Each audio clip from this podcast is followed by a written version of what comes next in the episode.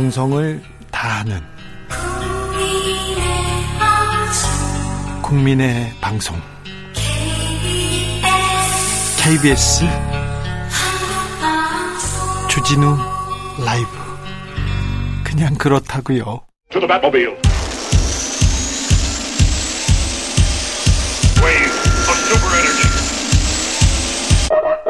주기자의 1분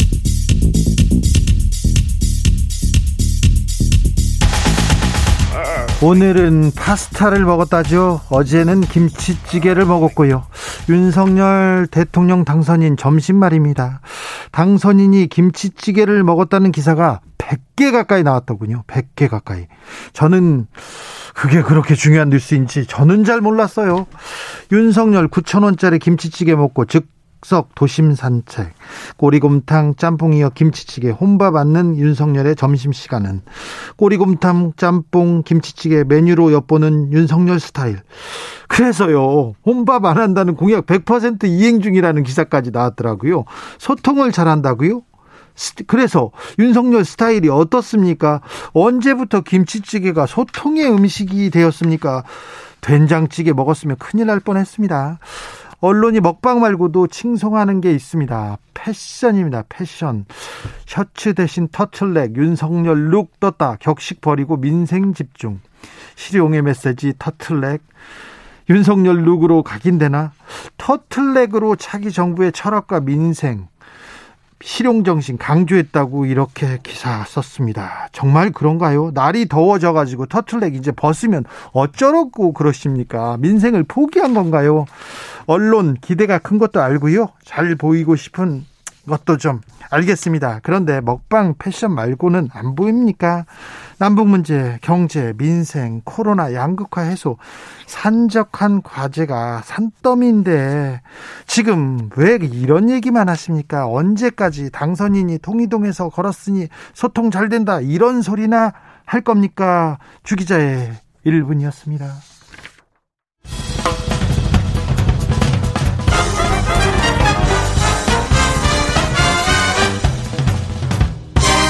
훅 인터뷰 모두를 위한 모두를 향한 모두의 궁금증 훅 인터뷰 대선 한 주가 지났습니다. 윤석열 인수위 구성 마무리 돼 가고 있습니다.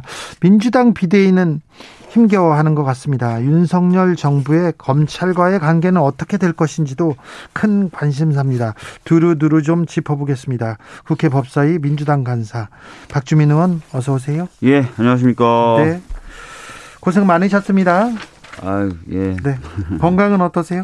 지난주에 한 이틀 쉬었더니 좀 회복은 됐습니다. 네. 예. 아픈 데는 없고요? 뭐 마음이 아프죠. 아, 네. 어, 자, 권성동 의원이 네. 윤핵관이죠. 네. 윤핵관 권성동 의원이 김호수 검찰총장 알아서 거취를 결정하라 이런 얘기 했습니다. 방금 전에 김재원 최고위원도 음. 원칙을 지켜라 얘기를 하는데 또 들어보면 음. 나가라 이런 뉘앙스입니다. 어찌 보십니까?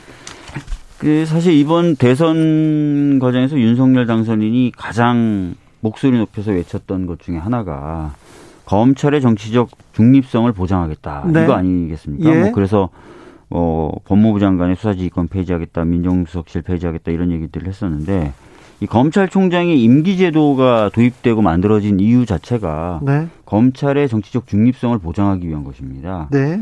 그러면 어, 다른 사람도 아니라 아닌 아닌 그 윤석열 당선인이라면 이 검찰총장 임기는 지켜줘야죠. 예. 그런데 예. 방향 그렇게 안 갑니다. 계속 얘기가 나오더라고요. 그 사퇴 압박을 어, 얘기, 암시하는 얘기들 계속 해서. 예.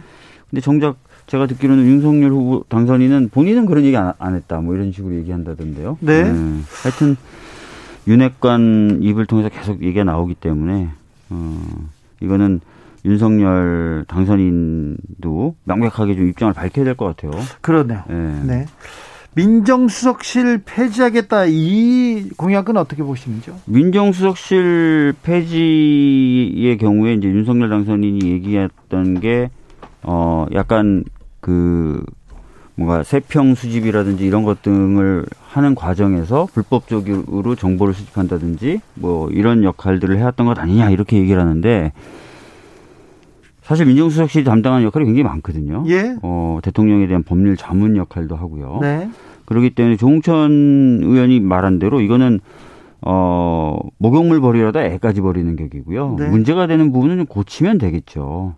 오히려 이제 민정수석실 같은 데가 폐지되고 검찰총장이나 또는 검찰의 주요 보직을 어, 대통령이 굉장히 신임하고 대통령의 사람이라는 사람을 앉히게 되면은 사실 이제 어, 거치는 단계 없이 대통령이 직접 검찰을 통제할 수 있게 돼버리면서 오히려 어, 드러나지 않게 대통령이 직접 검찰을 장악하는 그런 효과도 나올 수 있거든요. 네.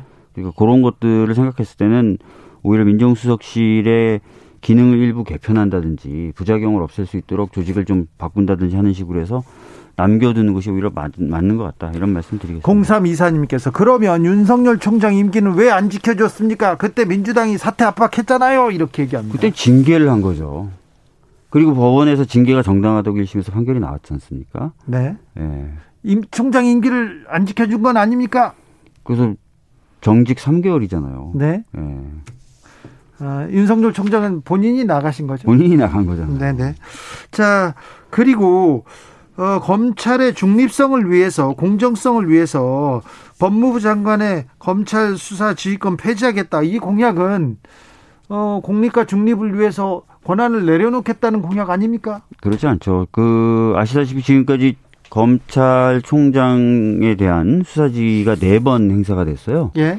대표적인 거 최근 사례만 좀 들어보면은 예를 들어서 윤우진 전 용산 세무서장에 대한 수사에서 네. 윤석열 전 총장 손대라. 네. 윤우진 씨 구속됐잖아요. 네. 그동안 수사 안 되다가. 네. 그 다음에 도이치모터스 주가 조작 사건에서 윤석열 전 총장이 예. 당선인이 총장 시절에 네. 손대라. 네. 다섯 명 구속됐잖아요. 네. 수사 안 되다가. 예. 예, 그러니까 이거 이런 것처럼 검찰이 자기 식구들이나 네. 또 자기 관계자들을 제대로 수사 안 할 때 통제할 수 있는 방법이 있어야 되잖아요. 네. 그렇게 쓰이는 게 수사지휘권입니다. 알겠습니다. 네. 이해하는 분들 많, 많습니다. 저 한동훈 검사장이 중용될 것이다. 그래서 어, 서초동에 있는 윤핵관들이 중용돼 가지고 다시 어 다, 다시 중용되고 좋은 그 중앙지검장 등 요직에 배치될 것이다. 이렇게 예상하는 어, 검사들이 많습니다. 서초동에서도 그런 얘기가 계속 나오고 있고요. 윤석열 당선인이 언론 인터뷰에서 이미 그 얘기를 했죠. 예, 예. 대선 과정에서 네. 어, 특정한 인물을 거론하면서 그 사람이 왜 중앙지검장이 못 되냐. 네. 그 사람은 어, 독립운동하듯이 검찰 활동을 한 사람이다. 이렇게 네. 평가를 했었죠. 예. 돌아오는 것은 어떤 의미를 갖고 어떻게 생각하십니까? 저는 굉장히 부정적인데요. 네. 아시다시피 그 한동훈 검사장의 경우에는 윤석열 당선인하고 매우 특별한 관계입니다. 네. 어느 정도 특별한 관계냐면 회사에서 사장하고 무슨 과장이 친하고 연락을 자주 한다. 뭐 일상적으로 있을 수 있는 얘기잖아요. 네. 근데 사장의 사모하고 과장이 특정한 기간에 100번 넘게 뭐 몇백 번씩 카톡과 문자를 주고받는다. 네. 어느 정도 사이일 것 같습니까? 가까운 관계죠. 엄청 가까운 사이죠. 네. 예, 그래서 그 굉장히 가- 특수한 관계고 특별한 관계인데 네. 그런 사람은 이제 서울중앙지검장에 앉힌다. 네. 그 서울중앙지검이라는 게 어떤 데냐면 지금 윤석열 당선인 본인을 포함해서 그 배우자 김건희 여사 네. 관련된 사건들 이런 다수의 사건들이 존재하는 데인데 네. 거기 그렇게 어마무시하게 특별한 관계인 사람을 어, 검사장으로 앉힌다는 것은 어, 사건의 공정한 수사를 담보하기 어렵게 만든 가능성이 있죠. 네. 그래서 검찰이 정치적으로 움직인다라는 의심과 의혹을 낳을 수 있고 실제로 그런 어, 현상과 결과로 귀결될 수 있어요. 그래서 네. 검찰을 진짜 윤석열 당선인이 사랑한다면 네. 그런 오해받을 짓은 하면 안 되죠. 예. 근데 윤석열 지금 전 총장, 윤석열 당선인 입장에서는 나하고 가까웠던 사람들이 다 좌천됐다. 그 사람들 다시 되돌아야 되는 거 아니냐. 이런 얘기를 할 거 아닙니까? 아니 그러면은 꼭 서울중앙지검장으로 보내야 됩니까? 그 이렇게 어, 당선인 본인 또는 그 배우자 또는 그 가족과 관련된 사건들 많이 수사하는데 네. 의심, 네. 눈초리. 이 법조계에서는 이런 얘기가 있습니다. 사건의 수사나 기소는 공정해야 될 뿐만 아니라 네. 공정하게 보여야 되는 거예요. 아, 그거 중요하죠. 그런데 굉장히 특수한 관계라는 거를 법원에서조차도 인정된 그런 사람들을 앉혀, 앉히면 네. 당연히 공정해 보이지가 않겠죠. 어떤 결과가 나오더라도. 네. 네. 대장동 특검은 어떻게 됩니까? 지금 그 3월 내에 어떻게든 이제 협상을 해서 진행을 하려고 하는데 아직 저희 당이 네. 좀 정비가 덜 돼서 대장동 특검은 지금까지는 왜 안 됐어요? 입장이 첨예하게 갈렸던 거죠. 그러니까 어, 국민의힘 쪽에서 냈던 대장동 특검법은 사실상 이제 어, 이재명 어, 후보자가 성남시장 시절에 초점만 맞춘 것이고, 네. 어, 우리 당에서 최근에 결의한 상설특검 요구안은 전방위적으로 다 네. 살펴보는 것으로 되어 있기 때문에 대상이 다르고요. 네. 또 특검을 임명하는 방법이 또 다르죠. 어, 그래서 얘기가 잘 안 됐던 겁니다. 야당하고 얘기가 안 되면 170석, 180석 있어도 특검 이렇게 못, 못 합니까? 저희들은 일단은 대화는 시도하겠죠. 네. 대화 시도하다가 잘 안 되면은 그때는 어떤 방법을 써야 되는지 고민이 되긴 될 테고 네. 차기 지도부에서 좀 결정을 어, 해야 될 텐데 이 부분은 국민적인 의혹이 있다면은 좀 저희들이 어, 특검이 좀 될 수 있도록 노력하는 여러 가지 방법을 강한 강구해야 되겠죠. 알겠습니다. 네. 민주당 쪽으로 가보겠습니다. 민주당이 졌습니다. 대선에서. 네. 왜 졌다고 보세요? 뭐 우선은 이제 대표적으로 꼽히는 게 이제 부동산 민심이더라고요. 네. 예. 그러니까 어, 부동산 가격이 급격하게 오르면서 집을 가지지 못한 분들은 박탈감을 느끼시고 집을 가지신 분들은 급격한 부동산 가격에 따른 어, 세금 등의 어떤 그런 증가 이런 것들에 의해서 어, 불편함과 어려움을 가지셨던 것 같고요. 그런 부분에 대해서 저희들이 조금 어, 제대로 살피지 못했던 부분에 대한 것이 영향을 미쳤다 이렇게 좀 보고 있고 어, 그 외에도 저희들이 어, 반성해야 될 지점이나 이런 부분들에 대해서 제대로 반성하지 못했던 부분들 네. 특히 170석이 넘게 의석을 주셨는데 어, 해야 될 일을 제대로 못했다는 것에 대해서 실망하셨던 분들 이런 것 이런 것들을 좀 챙겨 써야 되는데 제대로 챙기지 못했다는 거 네. 예, 이런 것이 영향을 미쳤다고 봅니다. 반성하겠다, 쇄신하겠다 이런 목소리가 민주당에서 계속 나옵니다. 그런데 어떤 사람이 뭘 반성하자, 어떤 사람이 누가 잘못했다 이렇게 또 얘기가 나오면 그걸 가지고 또 어, 서로 좀 어, 갈등하고 반목하는 그런 모습 보입니다. 뭐 오늘 재선위원 간담회에서 이제 그 부분에 대해서 얘기가 좀 나왔습니다. 네, 지금은 이제 비상한 시국이죠. 그러니까 여러 이야기가 나올 수밖에 없고 네, 여러 이야기가 나올 때는 그 여러 이야기가 좀 나오도록 좀 내버려둘 필요가 있어요. 들어야죠. 그래서 여러 이야기가 나오다가 그게 이제 차분히 또 정리가 되면서 어 그것이 이제 갈무리가 될 때쯤 수습이 되는 거 아니겠습니까? 네, 그래서 여러 이야기가 나오는 것 자체를 못하게 하는 것보다는 네, 그래도 여러 이야기가 좀 나오게 하는 것이 수습을 위해서는 좀 좋지 않을까라는 얘기들이 많이 나왔거든요. 네. 오늘 약간 그런 쪽으로 당이 운영될 필요도 있지 않나 싶습니다. 그러게요. 얘기가 나오면 또 몰려가서 또 이렇게 또 비판하는 그런 모습도 보입니다.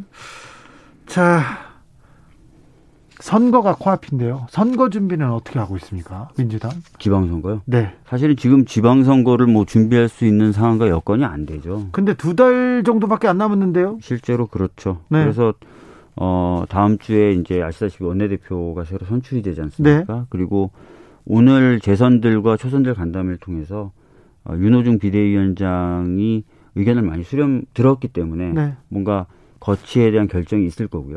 그런 것들이 맞물 맞물려지면 당내에 이제 시스템적인 것은 이제 다음 주에 정리가 된다고 봐야 될 것 같고요. 예. 물론 그 이후에도 이제 어 대선 패배에 대한 원인에 대한 철저한 분석 어 이라든지 뭐 그런 것 작업들은 더 진행돼야 되겠지만요. 시스템적으로는 다음 주 정도 일단 정비가 될 거기 때문에 그 다음에 이제 아마 지방선거를 준비하기 위한 체제로 바뀌지 않을까 이렇게 생각합니다. 지방선거 중요하죠. 음. 음, 지방선거를 위해서 민주당은 어떤 점에 주력해야 된다고 보십니까? 우선은 두 가지일 것 같습니다. 하나는 대선 때 저희들이 얘기했던 거, 비록 졌지만 약속한 건 지켜야 된다. 네. 그래서 약속한 걸 지키기 위한 모습을 좀 보여드려야 될 것 같고요. 두 번째는 저희들이 부족했기 때문에 졌다라고 평가받는 그 부족한 점들이 있을 거 아닙니까? 네. 그런 부분에 대해서는 반성하고 바꿔나가는 작업들을 해야 되겠죠. 예. 뭐 개혁 입법을 좀 개혁 입법을 어, 통과시킨다든지 또는 그동안 좀 오만하게 보였던 부분에 대해서는 좀 반성을 좀 한다든지 이런 건 작업들을 해야 될 것 같습니다. 네. 서울시장엔 누가 나옵니까 민주당에서? 지금 서울시장에 누가 나온다 이렇게 결정된 건 없어요. 근데 누가 나온다 결정된 바는 없는데 누가 안 나오겠다고 하거나 다른 데로 가겠다고 이런 목소리는 많다고 합니다. 뭐 그것도 좀 지나봐야 이제 명확해지겠죠. 네. 네. 박주민 의원은 저는 일단 지역위원장 사퇴서는 내놨어요. 네. 왜냐하면 지역위원장 사퇴서를 내는 시한이 있다는 것조차도 몰랐어요. 왜냐면 대선 뛰느라 정신 없었거든요. 네. 토, 지난 토요일 밤 12시까지였는데 저녁 6시가 넘어서 연락이 온 거예요. 네. 야, 야, 12시까지인데 어떻게 할 거냐. 그래서 어, 무슨 소리야? 그랬더니 시, 시한이 그렇다는 거예요. 네. 전혀 모르고 있었는데. 그래서 몇몇 분들이 저한테 계속 연락이 오면서 일단 사퇴서는 좀 내놔야 고민을 좀 해볼 수 있고 상의도 해볼 수 있는 거 아니냐. 그래서 일단 사퇴서는 내놓은 상태고 지금은 주변에 제가 평상시 상의하는 분들을 포함해서 많은 분들 이야기를 듣고 있습니다. 서울시장에 나갈 것인지 네네. 네. 고민하고 있습니까? 네. 언제까지 고민할 겁니까? 아, 뭐 다음 주 중반 정도까지는 고민을 할 수 있는 시간이 있지 않나 이렇게 좀 네. 보고 있습니다. 네. 이번 대선에서 네. 서울 민심 지방선거 때 재보궐선거 때 19%를 졌습니다. 서울에서 25개구 전 구에서 다 졌고요. 국민의힘한테 오세훈 후보한테 그리고 이번에는 5%를 졌어요. 네. 그런데 강남 3구에서 많이 지고 다른 데서는 많이 따라 붙었는데 이번 어, 지방선거에서 서울 민심은 어떻게 될 것 같습니까? 사실 이제 이번에 어 대선 때 지난 재보궐 선거 때보다 그 격차를 많이 줄이긴 했지만 네. 저는 아직 서울 민심은 매섭다고 봅니다. 예, 예. 그리고 대선과 또 지방선거는 성격이 다르고 네. 또 윤석열 당선인과 오세훈 현 시장은 또 다른 인물이고 예. 그렇기 때문에 이게 이제 어 좁혀 그나마 좁혀진 상태로 그대로 있을 거냐 아니면 과거처럼 더 많이 벌어질 거냐 이거는 장담하기 어렵고요. 어, 당이 어떤 모습을 보여주느냐 또 어떤 인물을 내세우느냐에 따라서 상당히 유동적일 것 같습니다. 네. 맑은 영호님께서 의원님 왜 그렇게 항상 힘이 없으세요? 물어보 저요? 네. 힘이 없으니까 힘이 없죠. 아, 네. 그렇게 힘이 없진 않습니다. 네. 평상시에 일을 많이 해가지고요. 이 박주민 의원이 스케줄이 너무 많아요. 일을 너무 많이 해가지고 기운이 좀 없긴 한데, 네. 아무튼 좀 더 힘을 내면. 예. 앙칼스러워지면 안 될까, 이렇게. 많은 분들이 잘 잊고 계신가 본데 제가 대중연설도 굉장히 잘하고요. 그 소리 질 땐 소리 지르고 소리 지르고 소리 지르 네. 그건 아는데 그때도 힘은 별로 없어요. 네. 좀 힘을 내 주십시오. 알겠습니다. 민주당의 박, 박주민 의원이었습니다. 예. 정치 피로, 사건 사고로 인한 피로, 고달픈 일상에서 오는 피로. 오늘 시사하셨습니까? 경험해 보세요. 들은 날과 안 들은 날의 차이. 여러분의 피로를 날려줄 저녁 한 끼 시사. 추진우 라이브.